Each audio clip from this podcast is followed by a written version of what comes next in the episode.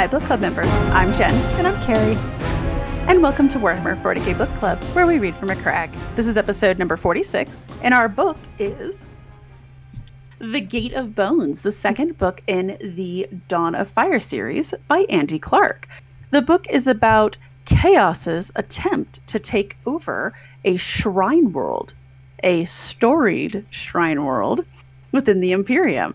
We posted several questions on our website, wh40kbookclub.com, and we encourage participation in our discussions via Twitter, our site, or Encrypted Vox channel. Spoiler warning if you haven't yet read this book, go check out the book and our questions, and then come back to this post as we'll be discussing it from the book from start to finish mm-hmm. in great detail. With that, let's dive in. Did you like the book? Sorry, I just got this book today, so I didn't realize there was anything written on the back until you picked it up. I'm like, oh. Um, yes, we both had to because of shipping delays. We had to get this digitally so that we could read it digitally, and we were both really super excited to go and pick it up today. I will never get over these limited editions. They're just so nice. Agreed. Even and if it's textured. Even if we don't like the book, but I did like this one. I like this one I was a like, lot. Oh, wow. no, but I like this one a lot. I liked it. Um, the beginning and the end felt a little disjointed to me. I felt that it kind of got off to a slow start and it kind of ended weird. But overall, like the middle portion of it, like when the stuff of the book was actually happening, really liked it. Which I was going in a little nervous because neither of us really liked Avenging Son. right. I didn't think it started off that slow, but probably because I found like the introduction stuff funny. right. So, well, uh, to be fair, yeah. I mean, so what to meet, stood out to you? Well, you know, because we got to meet Lucerne, who's like probably the only oh, yes. Imperial Fist with a sense of humor.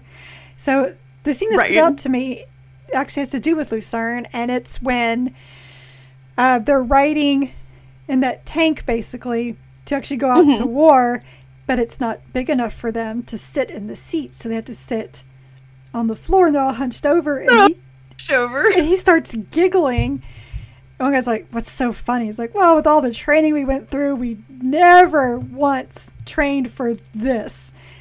And some people, some of them laughed. The rest of them are like, "That's true, actually." You know, a couple laughed, and then was like, oh, "It's not that funny." Like, okay, have a sense of humor. You're wrong, though. Right?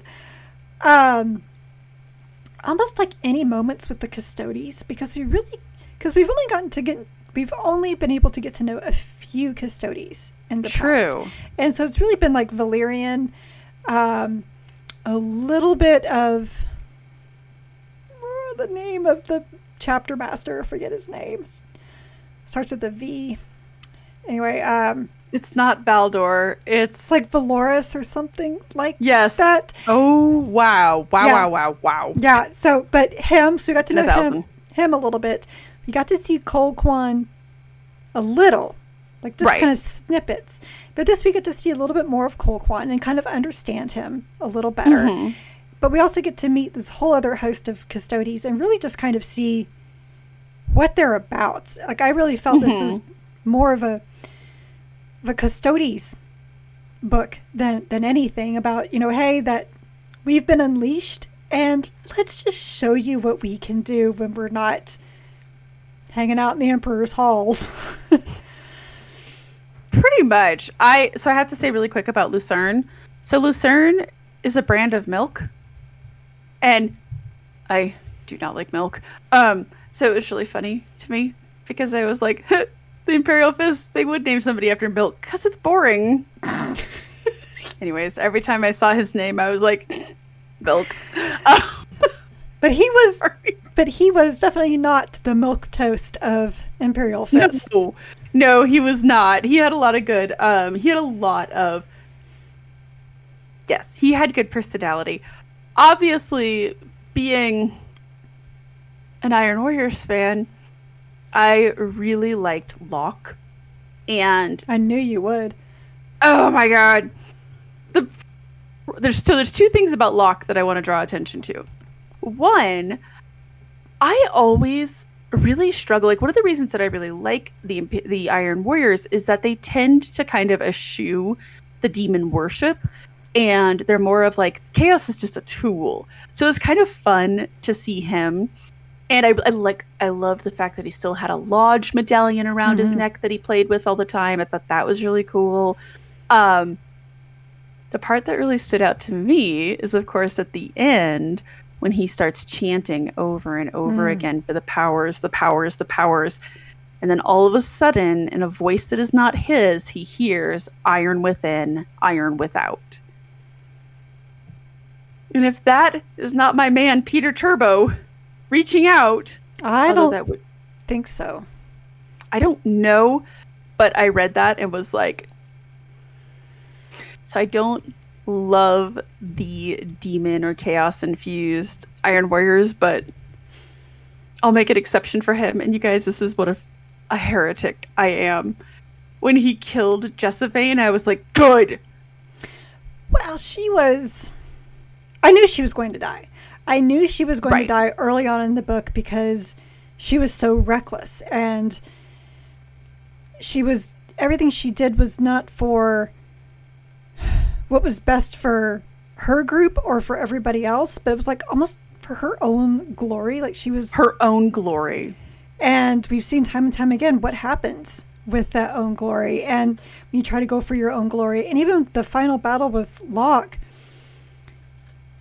you know, it even says black and white in there that he was pulling her into a kill box. Yeah. And but she was so angry and so blinded that she knew what she was doing was right, she didn't even notice. Well, she was the classic character, and this is really interesting because I think I've mentioned a few times in this podcast how much I love Avatar The Last Airbender because Avatar The Last Airbender cast a lot of traditionally male roles as females. So Azula, of course, is a wonderful example, but Toph is probably the best. Jessavane was very much that traditional male I'm a bit of a hothead. I have something to prove. Mm-hmm. I need to mm-hmm. live up to my father's image. But in her case, she needs to live up to her mother's image. So she really did have that chip on her shoulder. And for a while there, I was like, she's going to get to the end and she's going to be all smug about it. And so, and then when I thought she killed my man Locke, I was a little upset. So when he crushed her head, I was like, good. There was a lot like, of head crushing. Okay, can we talk about that for one second? Like, there was a lot of head crushing, and that's a scene that stood out to me because I had to go back and reread it when Akalor's head gets misted.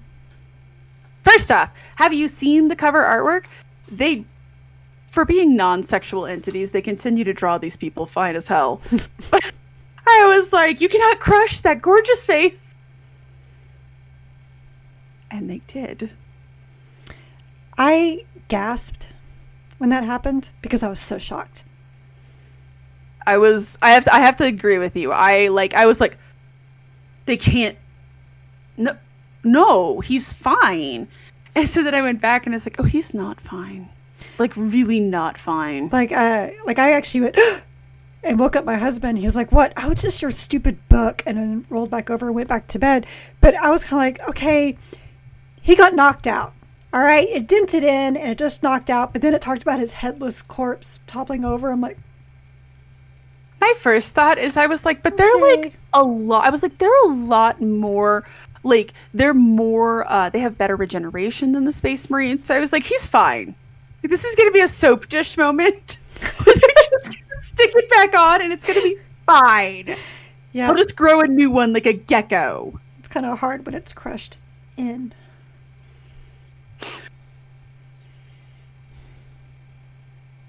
Very sad, and it really upset me. Um, and I have yeah, to. I was not happy.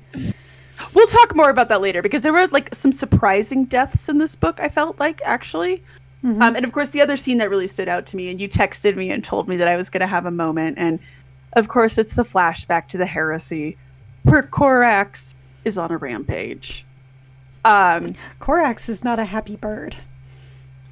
Corax is real angry, and I know that we've seen this time and time again. We've seen Isstvan, we've seen remembrances of the drop site massacre, and yet still, still, when I see it, I'm always like,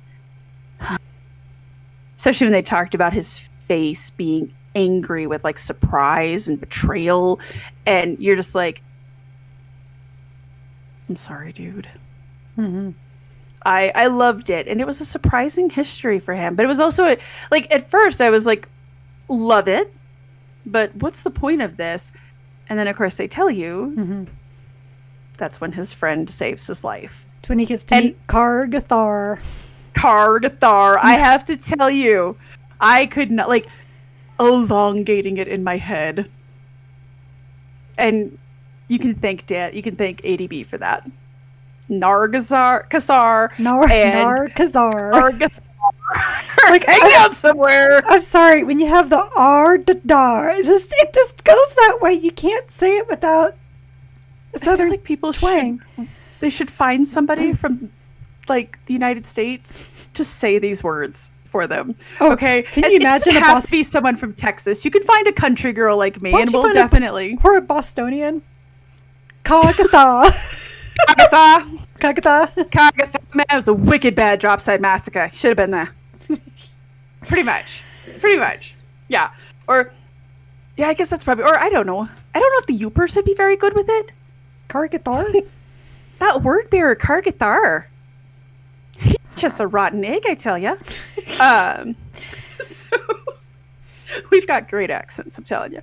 Um, but I, we'll talk more about him in a second. But I really I thought that that was a nice way to be like, look, that's how long these people have been friends, and I don't know why, but for some reason, depth of friendship that a lot of these space marines has like really gets me in the feels. Even when you see it, and it's very rare on the chaos side, right? Right. Like to see these BFFs, it just. it's like I actually made a note of that just because it kind of reminded me of stuff we read in the Black Legion series. Very much so. Very um, much so. Where is this quote? That they still have this need for brotherhood. He had wanted to see Kargathar, craved contact with the one being he still had any love for. That, you guys, I, I think everybody knows. If you've listened to this podcast at all, I love my Bitterman children. Um, but that it, and that's becoming a real theme because he definitely reminded me of Forrix from Storm of Iron. Hmm. It's kind of and this is going to bleed really well into our next question because the Iron Warriors again they don't really have that faith and we see this a lot with the I'm pointing back because I have my Konrad Curze book here. We see this a lot with the Night Lords too that when you don't have faith you don't they don't seem to really have a purpose and they start to get very nihilistic and I kind of liked that with him that he's just like, oh, God, just kill it me now, end it now. I thought I was so sad for him to be- because he was like, he's like, I just want the long war to be over. Like he's already thinking about his retirement plans. Basically, yeah. And as we know, there's really only one retirement plan. you don't get to go off and farm. No. I mean, yep. I mean, yeah. your Primarch had retirement plans too. He had this n- nice retirement estate built in one of the mountains that'd be looking right up at his father's palace. That did not work out for him. No. No. No. So, reading this book, I think I had texted you and I had said that this book really feels a lot like a spiritual sequel to Apocalypse. And that to me, the biggest theme in this book is faith because we're constantly seeing those who are faithless, those who are struggling with their faith, those who eschew faith, those who reluctantly kind of embrace it, and then those who embrace it wholeheartedly. Mm-hmm. So, first off, what do you think of? And I mean, this is like the second or third book that we've read recently where they're really leaning into the whole concept of the faith. What's your take on that? My take on it is that we're going to see a clashing heads like eventually. Because there was one great line, I don't I think I highlighted it, but it was, it talked about, might have been near the end, but regardless, it talked about how, you know, that the Custodes don't have faith, which makes sense. Right. Because they're with the man every day. Right. And they've been done told by the man. Right. No, I didn't I didn't highlight it. But uh but so you have that. You have because I think the whole thing was like the Custodes staunchly do not believe. You have Reboot who is not happy that there's that there is a belief, but then you have the Battle Sisters who thrive on that faith. And most of the Imperium thrives on that faith. So it's like this odd melding of the ones who don't, who know the truth about the Emperor, according to them anyway, mm-hmm. is that so they just go along with it to make the people happy. I did highlight right. this one quote. Uh, man, let's see who said this. Uh, Colquhoun. All this, the saints, the visions, the tarot, they are tools. They are a means by which we may exert control. They are useful. Well, and so you have like you have Colquhoun's very, I think, I guess, very dim view on it, right? Like, look, it's just a tool for control. I think he's pragmatic. But that's a better word for it. A very pragmatic view of it. And then you have Acalor, who looks at it like, look, look at what these people are doing. Like, look at what the sisters are doing. There's something to this, I think. Mm-hmm. We don't have to agree and we don't have to participate in it, but like these these women are getting stuff done and there's that scene toward the end of the book where the sisters come marching in and they're all singing mm-hmm. and he sees the warrior in golden behind them and he's like whoa like, right so there's something and we've always heard that right especially in the sisters books and you know what i really am starting to think that andy clark writes the sisters the best they are pragmatic they're a little callous. Mm-hmm. They are very much enshrined and enrobed in their faith. And it is unflappable. But did you notice that there was none of the slashing wrists that we see, we've seen like in other books? Thank like, God. God. Thank the Emperor that there was none of this. We are not worthy. Oh no. No, no, Veritas. Those bitches were worthy. Well, but and whether they wonder. were or not, they didn't talk about it because Mm-mm. that's not what they were there for. They were there to serve the emperor and follow their duty. It was not about, I don't think I'm good enough to do this. No, it's we have this duty. We must fulfill it. And even when even when Devorgan kind of says to her, like, I, I'm kind of waffling in my faith, she's like, No, you're fine go get him, Tiger. Like, I liked that instead mm-hmm. of like, oh, heresy. No, she's just like, that's a cool story, bro. Need you to go out there and fight now. Right. Like, there's stuff for you to kill.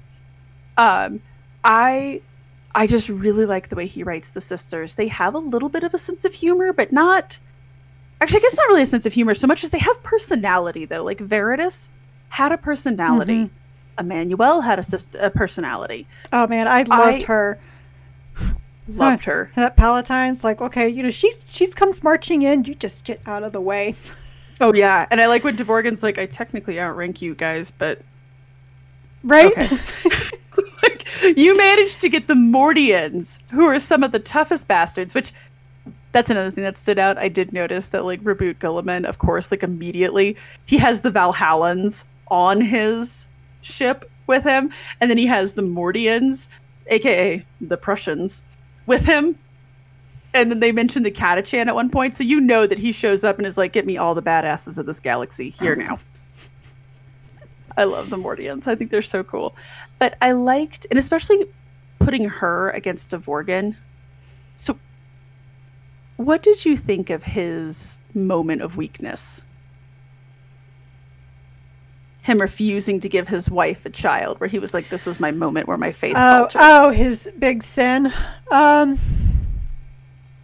okay that was kind of like what we typically see from the sisters right i mean that's but that's what he kept calling it it's like my the one how I sinned or my weakness of faith. Mm-hmm. I mean, I understand his point of view, but same time though he's about to go off to war like you just give your wife like something. Although at the same time if she's dead and gone then most likely your child would have been too so you know it's one of those things coulda woulda shoulda. You know i can look back at a thousand things in my past that i'm like man i should have committed to this or i should have done that or i should not have done this. But where does that get me? Nowhere and he can nowhere. He can. Reg- I mean, I understand his regrets because that is his wife. I totally understand that. But at the same time, I was, I was thinking like, you're going to have to let this go. You're going to have to let this go. Yeah, for sure. And okay, so now let's compare this with Bucharest. Bucharest? Bucharest. You know, I always said Bucharest in my head.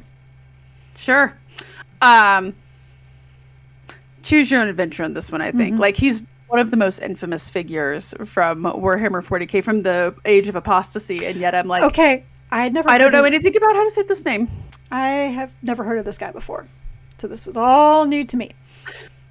So the age of apostasy. Actually, you know what I will say in here right now. I actually had that thought as soon as they mentioned him. I was like, "Ooh, I don't know that Carrie knows who that is."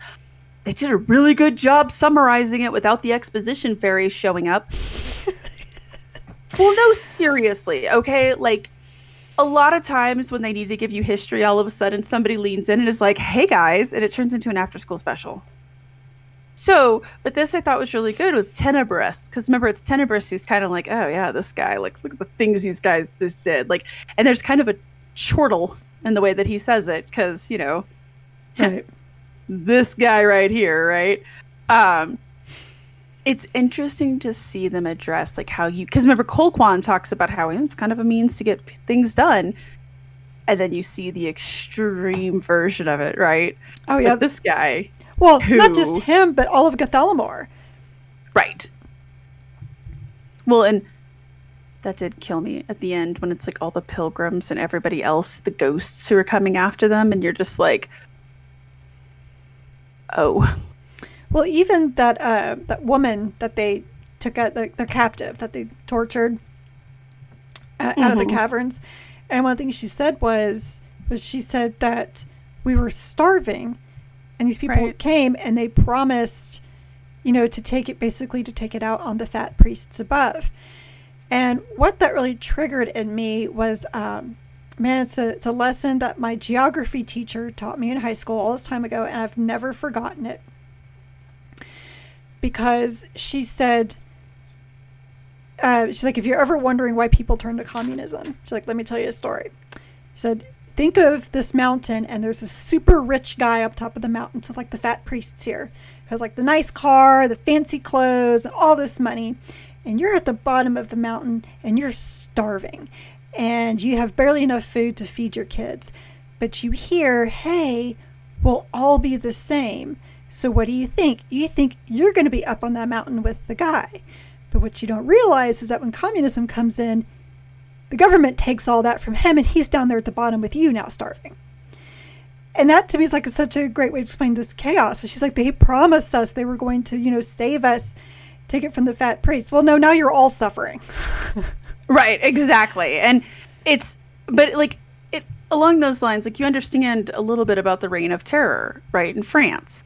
Like you can totally get how people would be like, "Oh, we're going to punish those people who have everything mm-hmm. while I have nothing? Sign me up." And unfortunately, it's a very easy thing to get people to go along with, right? These oh, people yeah. are starving. So, like, right. mm-hmm. I don't know. We're gonna make it all go away. Okay, cool. Psych. Like, like and most of these people, and this comes down to one of those conversations I think we have a lot too, is because people are so ignorant to chaos and ignorant right. to the warp and ignorant to the concept of traitor marines and none of them even know and like Bucharest I feel like I feel like there might have been a little bit more security around that if anybody knew about it but the fact that the Imperium's number one way of dealing with problems is let's all just close our eyes and pretend that didn't happen. Mm-hmm. Well, that's kind of what they do. It is, and I do. As much as I struggled with Fabian at the beginning and end, I do like when he's oh, like, "Yeah." So it. our biggest problem? Oh, what? The suppression of true knowledge, you see, he said to Kargathar, smiling again, ever the corpse god's modus operandi. Yep. And it's and what is that? It's what so is that saying? What is that saying? We say it all the time. Those who don't know history are doomed to repeat it. Exactly. And but also I think just opening that doorway, right? And unfortunately, I think what they come selling, like Young, hated Young, but I understood her. Yeah, I understood why mm-hmm. she fell to this.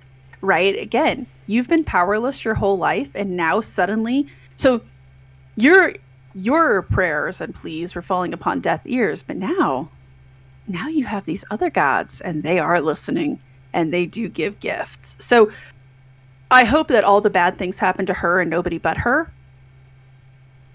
But like I mean, how how can you deny it? It I don't know. It's one of those things where I'm it's like, true, but oh, she's gonna be I get it. she's gonna be tricked like everybody else in the end. I mean, that's oh.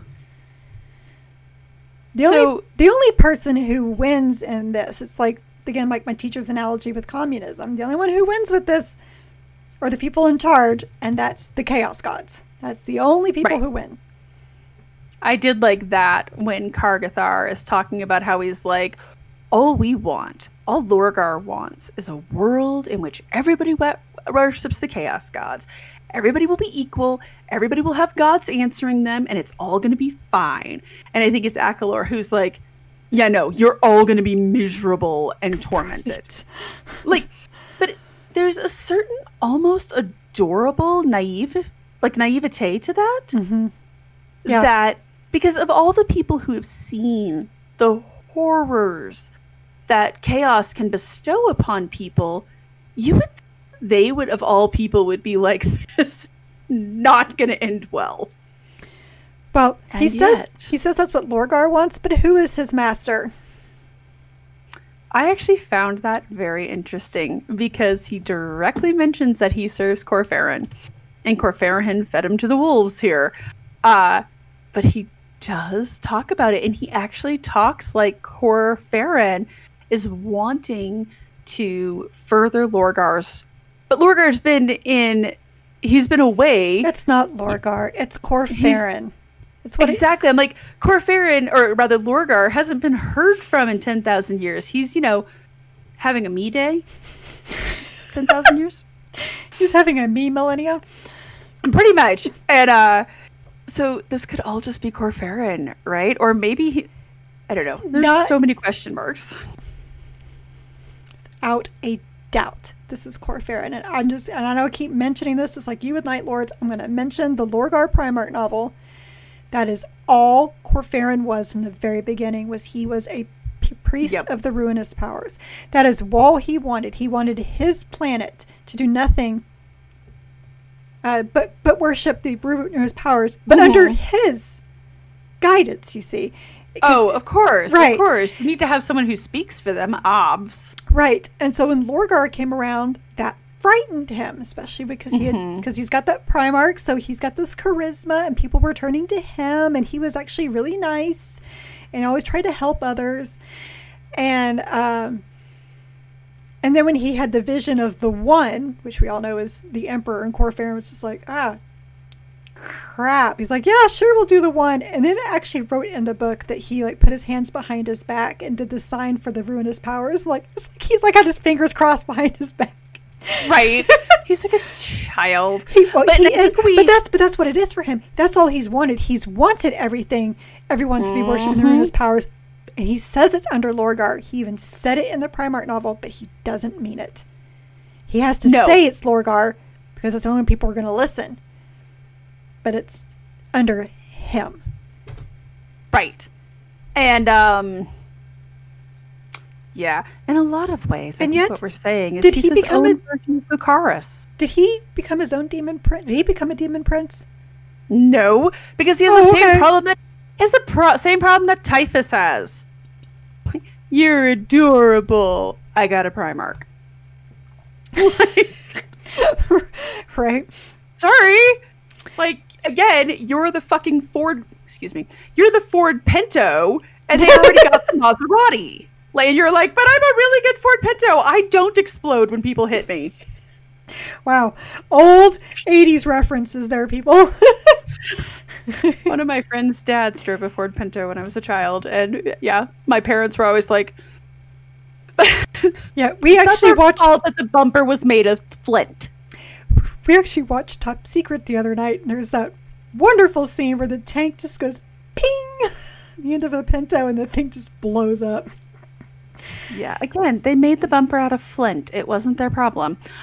Um, so let's ch- shift gears a little bit and talk because we're again we kind of mentioned this with Akalor. Akalor, like how did the, how does this team like the dynamic? We get to see all these different personalities how did this like did this change your view in the custodes a little bit?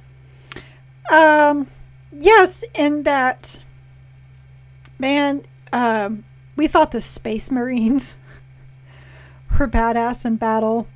We hadn't seen anything yet. And I will say when Akalor first went into battle and he's ticking off how many people he's killed and it and it goes off like how many seconds and I mean he gets mad, he's like, You took mine like I'm really ahead still. You know, it's it's amazing. They're a force. They're a crazy force. Like like a Primarch force to be reckoned with, especially when the the mob Close, huh? the mob was coming after him. What did he do? He just ran right through them, stomping them along the way. Because I guess when you're ten feet tall, it doesn't, you know. Oh, this is cute. Look at them with their right. little sticks and stones. just well, I thought of like Valerian in that second book, right? Where at mm-hmm. the end there, where you're like, oh, jeez, he's terrifying. Yeah. as soon as they got to like when they all walked into that first part where they had to fight, I was like, this is going to be so bad. Well, not sure only that, not. but when they're together, the perfect syn- synchronicity these guys have. Like they don't even need to speak. They they just know exactly what to do to help the other one. Mm-hmm know each other's fighting styles perfectly. You know, I thought it was so arrogant in the beginning when um, Colquhoun was like, five is enough.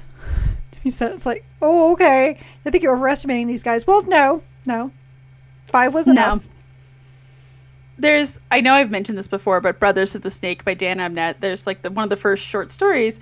There's an issue on a planet, and they call for Space Marine help, and they send one Space Marine. And at first you're like, it's not really going to do anything. And no, it was enough. Uh, so when he said, he was like, oh, five should be enough. Yeah, five's probably enough. Um, that and I have this other quote that I highlighted because it made me laugh so hard. It was from uh, Vychellan. Vychellan. I don't know how you want to say his name. Uh, AKA my favorite bro of the bunch. Oh my god. He's amazing. I loved him. I uh, can't find it right. Oh, wait. Is that it? If there's one thing that the Adeptus Custodes do better than anything else, it is slay Space Marines. I that's this quote that I was just looking for. I loved that because I do love when he's because he also says earlier he has a quote where he's like they're just all flawed creatures. Mm-hmm. Like the disdain that they have. It it's funny. It's funny to me, and I'm about to quote Phantom Menace, but sorry in advance uh, there's always a bigger fish. Mm-hmm. because like the space marines kind of look down their nose at unaugmented humans right? Like ugh, they're so flawed and petty and weird. And then the custodes are looking down their noses like ugh space marines are so flawed and we're just excellent at killing them.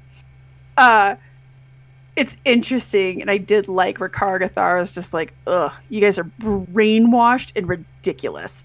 Like i liked that there's kind of this mm-hmm. you know this rivalry between them and the custodes are terrifying. And i did like that they were also awe-inspiring. I mean the depth when the sisters see them i thought that was lovely. And their reaction how they're just like some of them are like mm. well, I can i say really quickly that my favorite scene in that whole book though with akalor is when he gives the poncho to Kesh, and she's I like, highlighted that, and he just and she's he goes, like, I can't ruin it, and they're And- like, it is a gift. and he, I have it highlighted. It, it is just a cloak.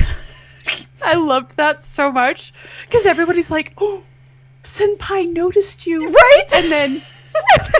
It is just a cloak.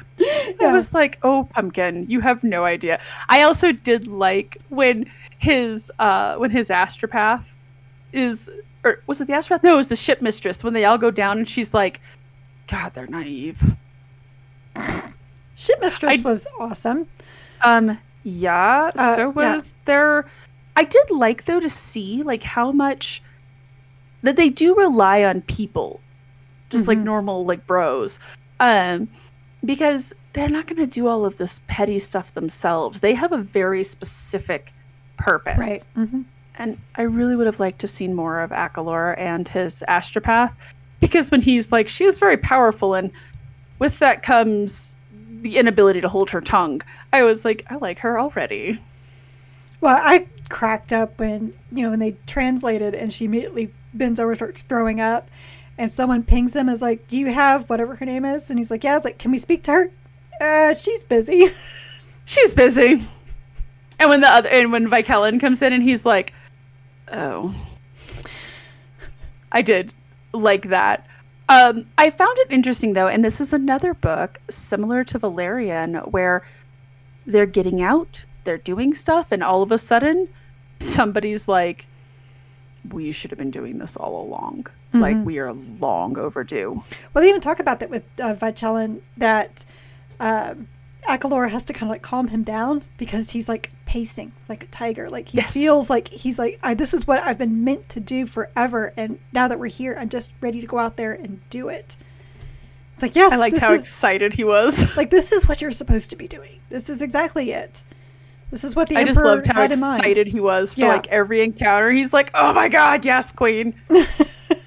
so, do you think the antagonists were effective here? Because you have Locke, you have Kargathar, you have Tenebris, and you have Yang. And yes, I feel the need to like lean into the East Coast and be like Yang, because Yang sounds weird to me. You really gotta, you gotta appreciate the H in her name. Um, do you think they were effective? They were all very different.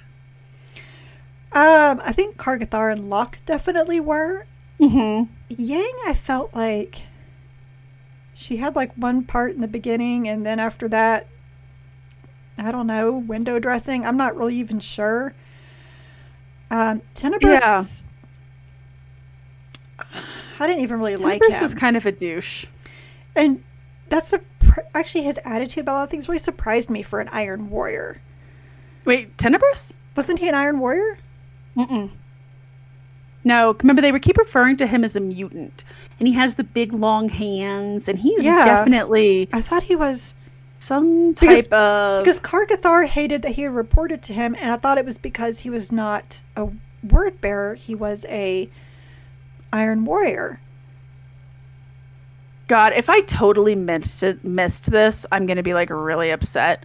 Um, but he, because he is the um, what? He's like the head psyker to um, which is really confusing because there is also a Tenebris that is like a, there was a gene stealer cult that was Mhm. Tenebris, I think, short story or something like that, and I was like, what?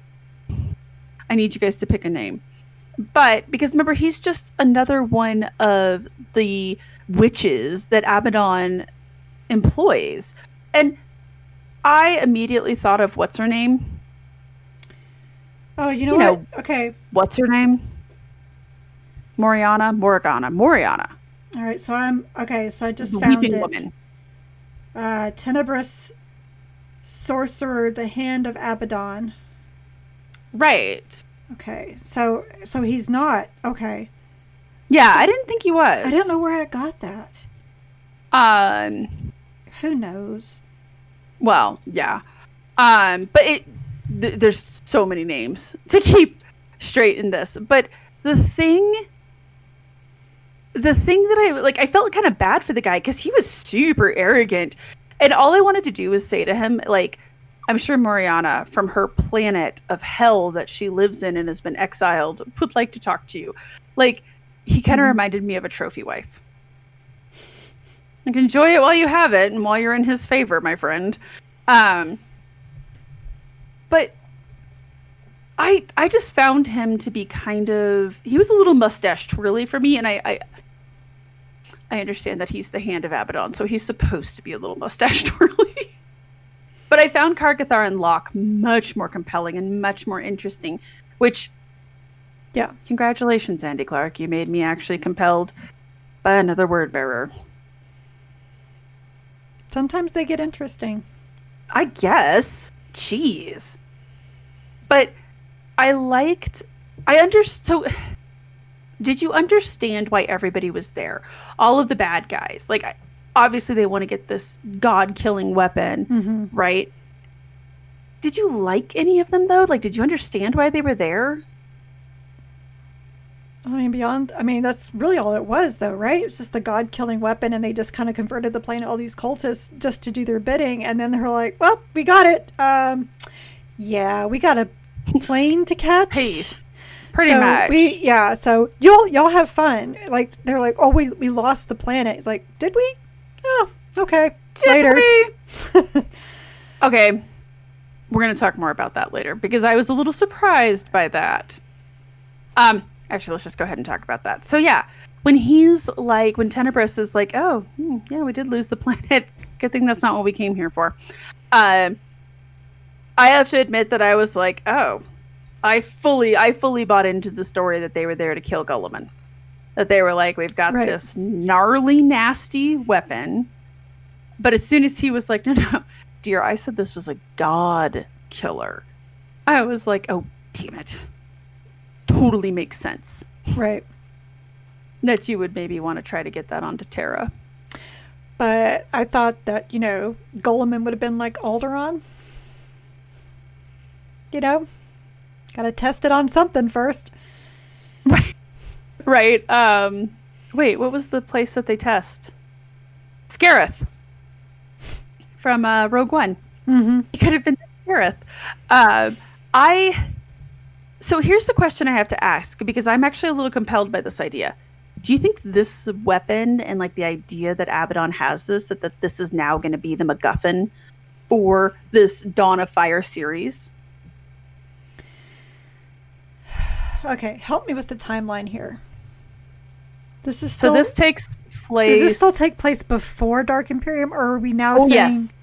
Yes, because Dark Imperium takes place 12 years after Guilliman awoke, and this takes place like they've basically just left the Sol system. Okay.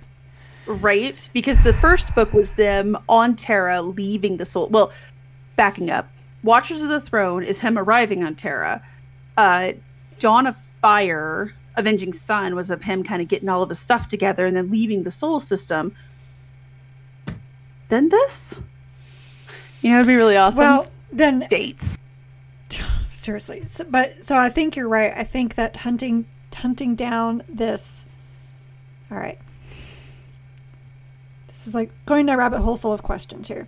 And then Mortarion shows up and messes up everything. Well, I think that this could be what starts like with the whole Indomitus.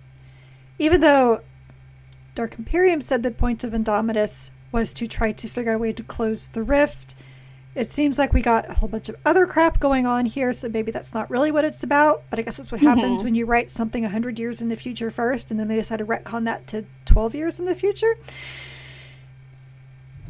So we have. Don't worry, they're releasing new editions that take care of that. Yeah, sure, sure. Uh, so, so now we have this, and obviously they got away. The bad guy got away with with the thing, and I'm not sure who all knows exactly what he has. Uh, well, I, I guess I Fair. guess Vychellan does. Vychellan does. He he does. He does because remember he leaves. He comes across them right. as they bamf. Right. So he but he's the only one, and the ship mis- the ship mistress because she witnessed what happened to the rest of the fleet. So it's going to be a matter of so is the next book going to be this these adventures of got to get this ring back before it gets to to Abaddon. hunt the One Ring. that just dawned on me. I mean, it's not wrong. It's better than the Two Ring. But so then, my, where my questions come in is, what the fuck does this have to do with the Necrons?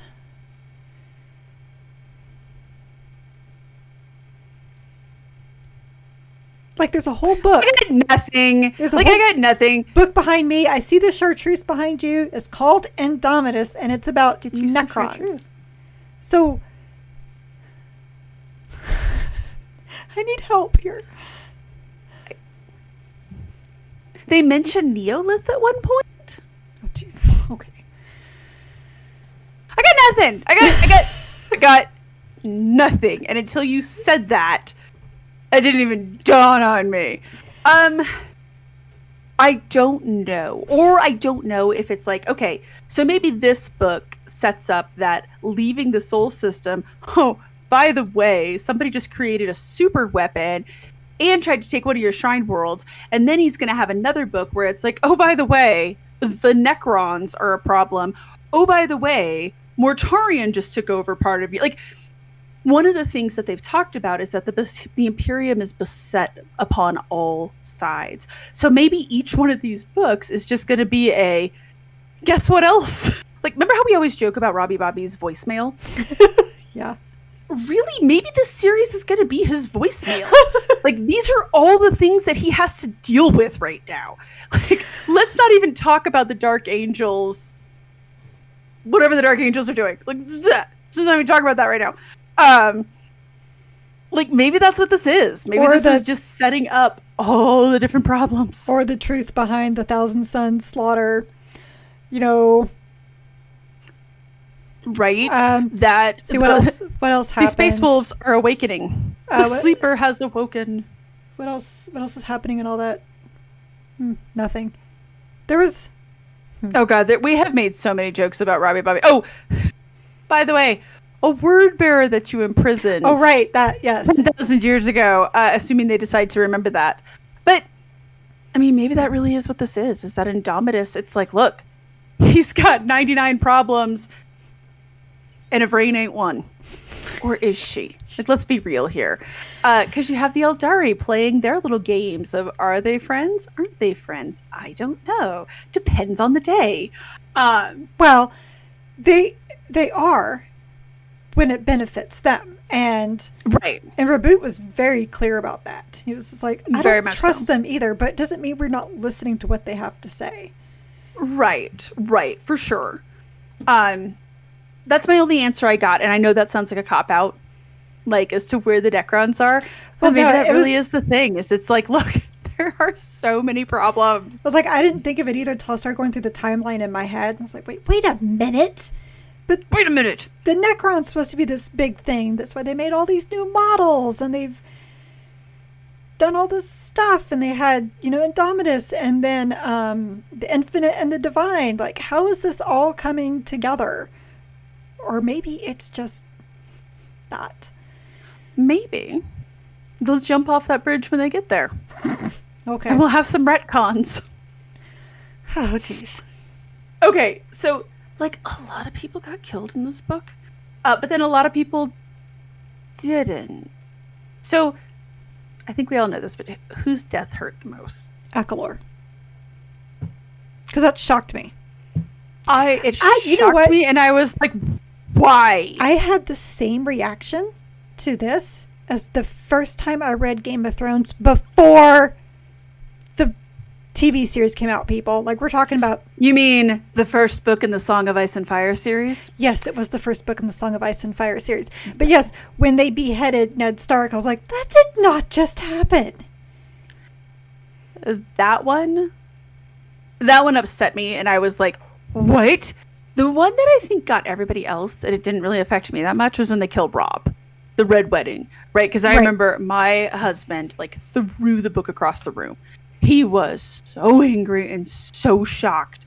And I got to it and was just like, bah! and then I wasn't like that upset by it. There were a few other deaths in that series that affected me more. Yeah, the Red um, Wedding, um, um, the extent of it was shocking, but it didn't surprise me. Robb messed right. that whole thing up. Yes. Thanks, Robb. But not not you, Guilliman. You're doing fine. Um Akalor shocked me and I was really upset by it because I liked him and I thought he was such like he reminded me of like a counterpart to Valerian. Like I'm gonna be a guy who goes out and gets stuff done in the Primarch's name because I can see the bigger picture and kilt. I kind of liked him because he to me kind of embodied all the different types of custodes that we've seen. You know, he's a brilliant fighter like like Vychellan. He has great faith like Lucerne, even though it's not the same, but not the same, but, but he's much more tolerant faith. of it. Yes.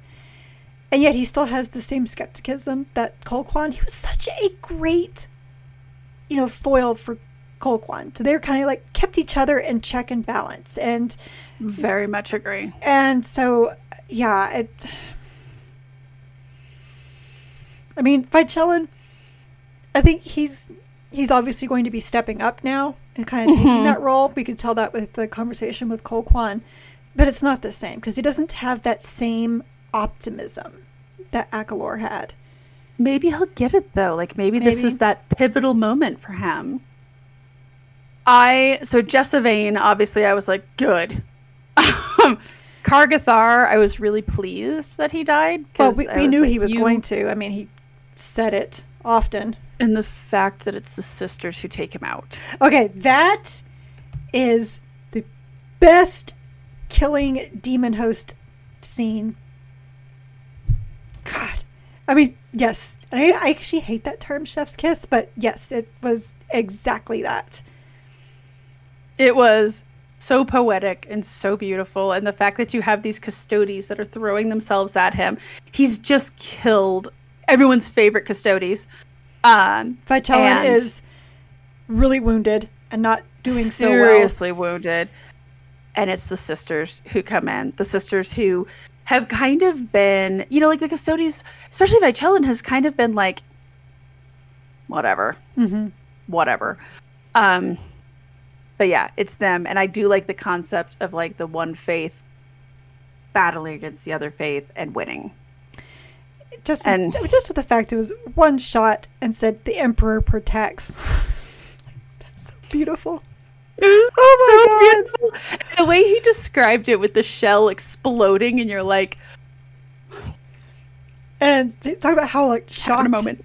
Kargathar was like, "Did you just shoot me?"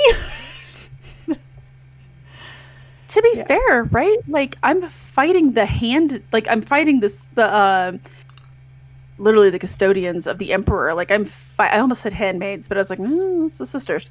Um, but he's fighting the guys, right? These are like more powerful than space marines, and it's the unaugmented humans who are armored in faith. Just loved it. Okay, can we talk about this though? So first off, I have to reference my line down here because I am a horrible person. You are a I'm laying person, bed, which I'm is why I have person. my line.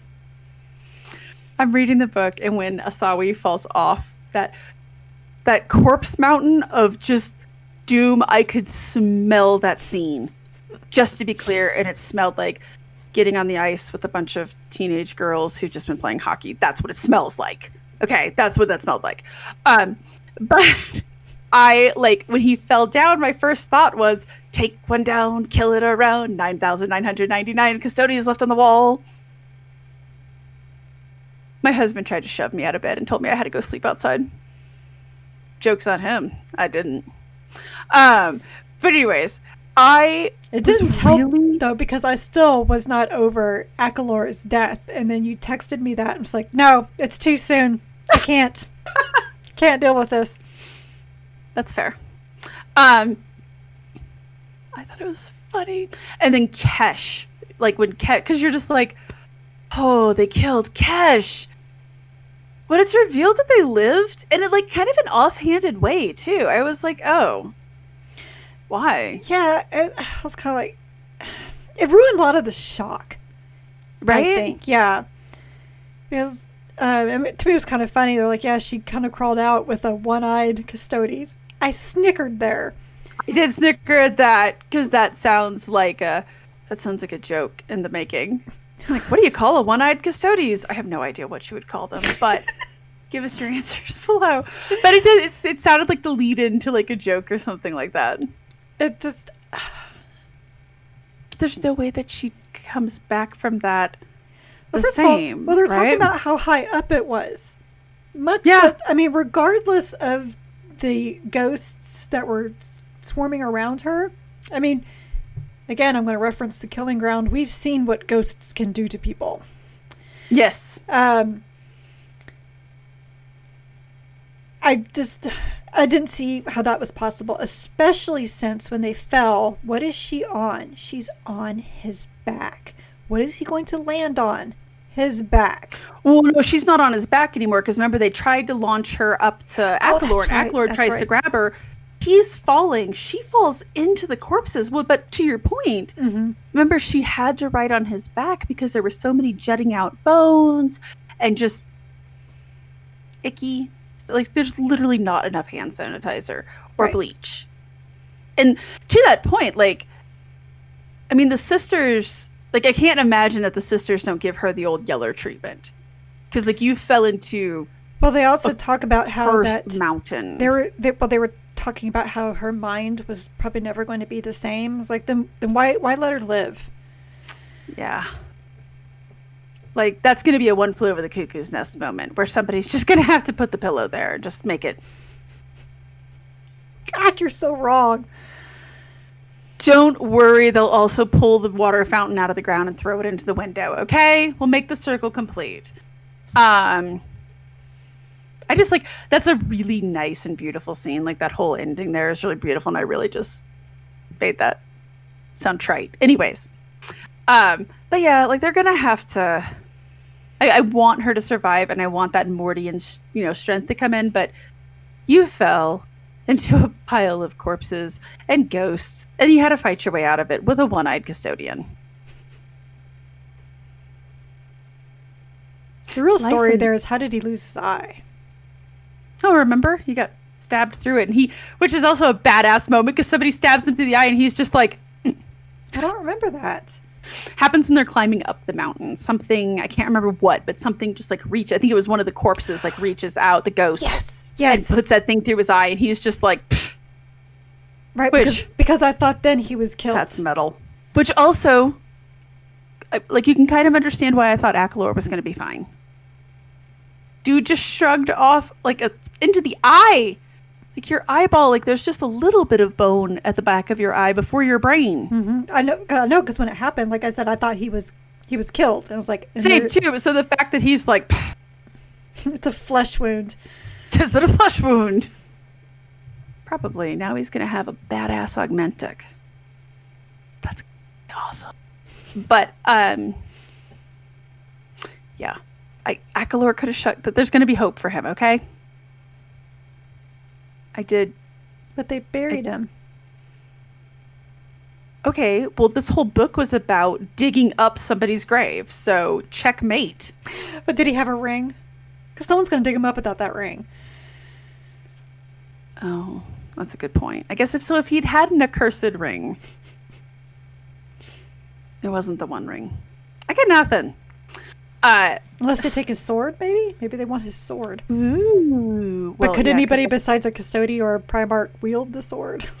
I mean, I think Guilliman's probably the only person who could pick it up, and even then it'd be a little small. Him. Yeah, well, he's got he's he's got Daddy's sword, so he's not, he's not trading his in any time now. yeah, I've got a flaming sword of doom.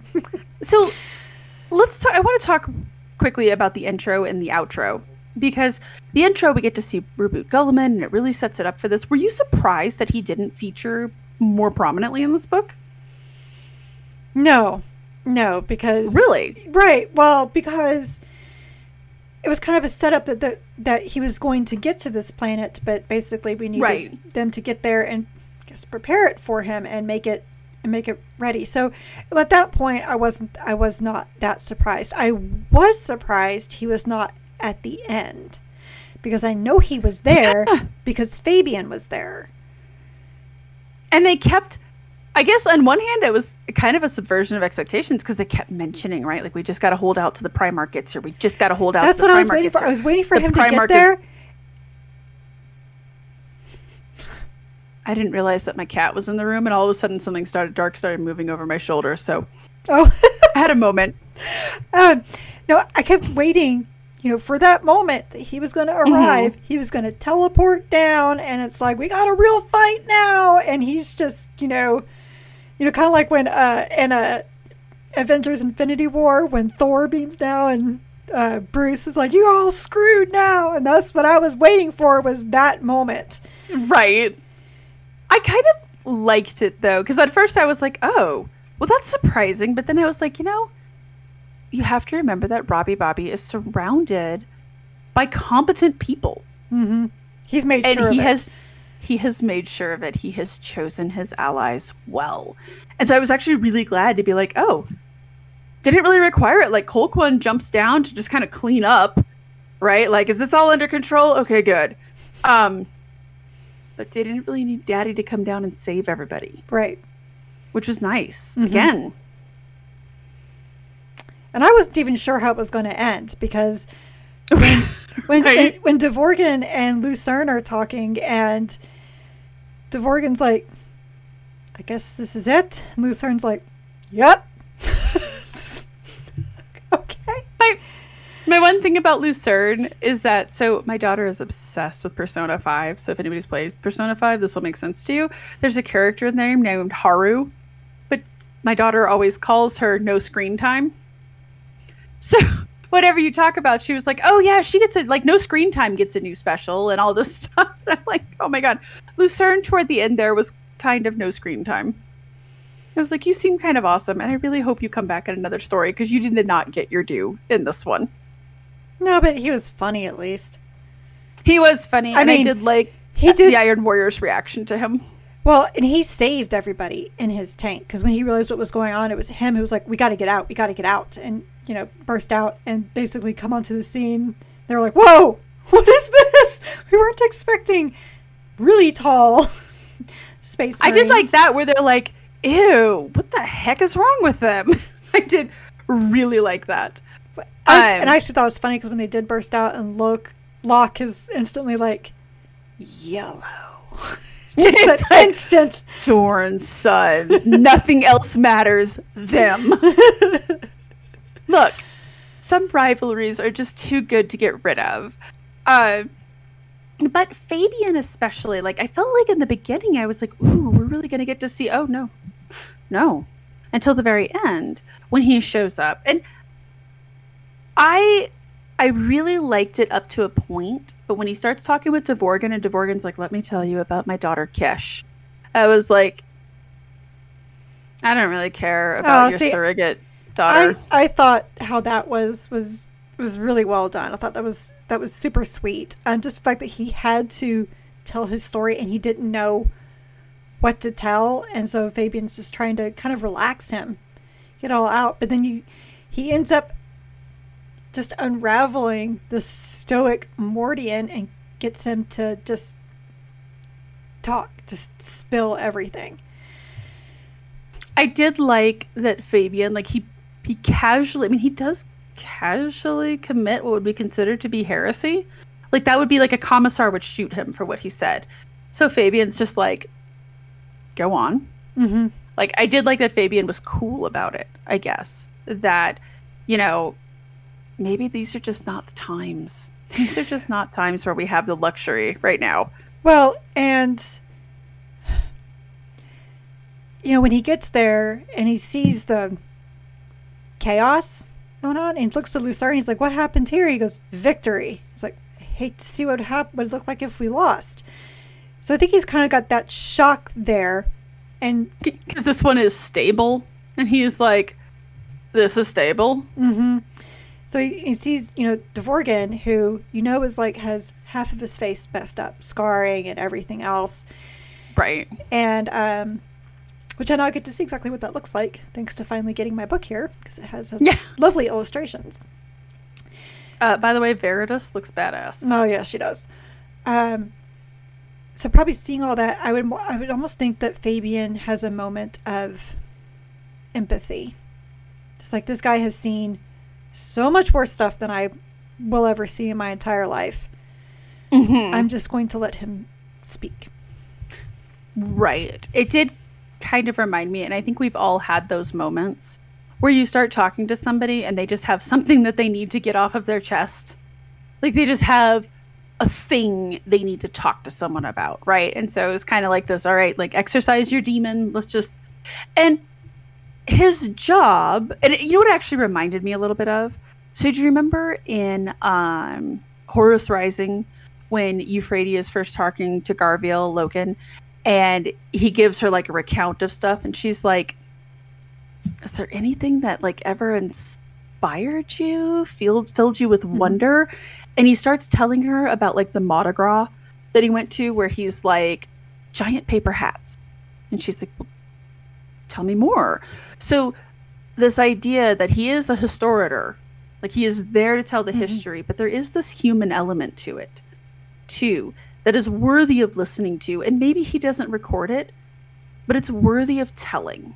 Right. And i did like that. It did that did remind me of that. I just i guess i wasn't really that invested in his and kesh's relationship not romantic relationship obviously but so i was like oh this is kind of weird but i did like that parody and that feature that fabian would be like okay talk mm-hmm. i did like that um but that I guess I don't know. It just it was like action, action, action. Whew. Let's talk about this guy's relationship with this girl. It's just kind of like, oh. well, to me, it just kind of it, it wraps it up nicely because Devorgan, you know, was leaving this planet not in a good way for mm-hmm. for m- many many reasons. And you knew he was always tortured but he was just but he kept talking about how he had all these emotions that he's not supposed to have because he's mordian. And you could tell right. he needed something to just let it out. And mm-hmm. so uh, when i heard when they said you know he's going to be talking to fabian i was like this this is per- this is the perfect way for devorgan to put his demons to rest. Right Okay, now that you say it that way, I guess I am kind of softening to it. But my initial reaction when I finished it is I was like, hmm. But I am a little softening to it. The intro, I guess I thought was going to be more important. But then in, I guess in hindsight, too, the idea that maybe the Aeldari just show up every now and then are like, you need to be here. Mm-hmm. Guilliman listens, he goes. Um, I did like when everybody's getting like really sassy with the Eldar, and he's like, I believe I said, shut up and listen. like, he was not having any of this. Like, did I stutter here? Did I stutter here? I'm sorry. I'm the Primarch's son. You guys are just a bunch Emperor's, of Emperor's Emperor's Primarch's son. son. The Emperor's son. I'm a Primarch, quote, comma, the Emperor's son. Everyone's just like, Barr! but it also shows you like how ingrained that is into them. Mm-hmm. I thought was so great also with that is that when he does speak up and Fabian remarks that his presence and his voice makes it hard for impossible for anyone to even look at him in the face. It's right. almost like instant, oh, daddy's daddy's yelling at us. This is shame. That reminded me of a scene I had to point out from that scene when the guy gets up to talk and calls like I could pull up a map and then he keeps like talking over the guy and finally Roboute has to be like knock it off. He's like, okay. Fucking Cawl, man. I love Cawl. He is just like slowly but surely becoming kind of that eccentric grandpa nutty professor character. I'm with Colquhoun on that. I don't trust him. I am I don't trust him either, but I like the hell out of him. like, I think he is well-intentioned trouble. Still trouble. I don't even know well intentioned. I don't even know if he's well intentioned. I think he is. But having said that, we all know what the road to hell is paved with. so I think his arrogance is going to get him into trouble. But that scene cracked me up, and I really wanted to see more Cawl. So, on one hand, this book is definitely 8 out of 10, but I'm going to have to give it a 2 out of 10 for not enough Cawl. More Cawl, please. There's Cawl has his own book. All right, so yes, but I'm sure if they could go ahead and resurrect Akalor, that I'm might sure get those Guy last Haley is writing up something right now about Cawl. Who? I'm sorry, Gee, Gee Haley. He's he's writing up something about Cawl right now. There's there's not like a clever thing to call Andy Clark. Um, overall, I really liked it. I liked the tone. I have decided that my my favorite Andy Clark. I really liked. I loved what he did with almost almost said the Hydra Legion. Uh, I really well. I mean. I loved what he did with them. I love how he gives personality to the Space Marines, but I really love how he handles the sisters. I feel comfortable saying that I think right now he's really the only person who understands them. That they don't have to be these wrist slashing zealots. And they don't really, I mean, they're zealous. Mm-hmm. Right? Like, he makes them feel more human, I guess. I want to read more of his sister Makes stuff. them feel more, um, like I, what I feel like they're supposed to be. And that's almost kind of the female counterpart to the Space Marines. Kind of, yes. Like, this is what's available to you guys. And I make a lot of jokes about them being nuns with guns, but that really is what they are. They are people who just have the holy fire of the Emperor in them, mm-hmm. and they are willing to put their life on the line as readily as any Space Marine is. And I know that there's always that thing like, we should have female Space Marines. And I'm like, why would you want female Space Marines when you have the sisters? Who are who, incredible. Incredible. And like, this will be my one quick little rant here is like one of my favorite characters in the Marvel Universe. Initially, they definitely let her go too much into the, as soon as she got involved with Civil War, I was like, I'm out. Was Kamala Khan. She was the new Ms. Marvel because she was a devoutly religious character but it wasn't like you know she never had like her faith challenged or like anything like that she was just a character who like girded herself in faith and tradition and that was just part of who she was and it was one of her strengths which i really liked about her i thought it was very interesting so more of this please i just want more sisters books i want more sisters books like this yeah fair I don't uh, want to read I another mark. Handle. I don't want to read another mark of faith. I can't handle. I really cannot handle the Repentia. Like if I have to see another Repentia, I'm gonna. Actually, so along those lines, giving you guys a little insight into our thought process, we were originally going to read Astorath, Angel of Mercy by Guy Haley. Hello, cat. Um, but it's not widely available right now which seems kind of lame to read something. So we were going to do divination, but I don't think either one of us wanted to read anything about the Repentia right now. I just don't really care about background stories before all this happened. That's just me. I and I know that I've said this a lot. I really struggle with prequels, mm-hmm. and I know that I've mentioned a lot of times I have Horus Heresy fatigue. Um, yeah, I'm not sure that I'm super super into it. Um, kitty ears. So instead, we decided to take like a wild diversion and go with the Deacon of Wounds because we both just picked this up today too. Mm-hmm. Um, it's a shiny hardcover, and you know what? I need more David Annandale in my life, and this podcast needs more David Annandale. He is woefully underrepresented for as much as we enjoy reading him as an author. It's true. So yeah. so yeah, I'm look I I'm looking forward to this, especially since it's a shorter book. I need a break, y'all. Read some beefy books. I mean, recently. that was a part of this thought process. I mean, this and of course, yeah, Avenging Son was huge. Thank God that we're not reading Siege of Terra as part of as part of this. I picked up Mortis my husband's going through it right now. I read parts of it because I had a Perturabo moment. Um, but Mortis is like, mm-hmm. I couldn't believe it. Have been this long. I couldn't believe it. I picked up my copy. Yeah, um, I have very strong feelings about the Siege of Terra, so it's a lot of filler. And if I never see Euphrati Keeler again, it'll be too soon. Damn. Anyways, want to take us out, Carrie? Yes, I, I, I think I will. So, um, and I just realized I never wrote up my closing. That's the week that this has been, people. Yeah. So it has it, been a week. Yeah, Wait. So, so thank you all so much for listening to our podcast, uh, Gate of Bones by Andy Clark. So stay tuned for next next time when we read Deacon of Wounds by the wonderful David David Annandale. Uh, we are we are not affiliated with the Black Library or, or Games Workshop or any of its other affiliates.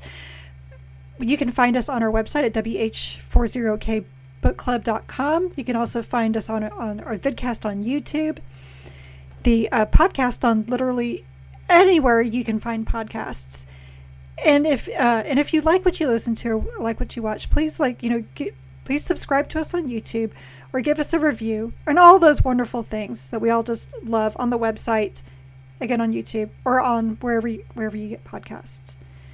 And please remember that we also, uh, sorry, I'm trying to remember everything. We also, uh, we also uh, write write about other books that we are reading and our other thoughts about Warhammer 40k on the website. So please, so please stay a while and read from a crack. And with that, I am still Alpharius and you can now get you some chartreuse. But don't ask how it ties into this.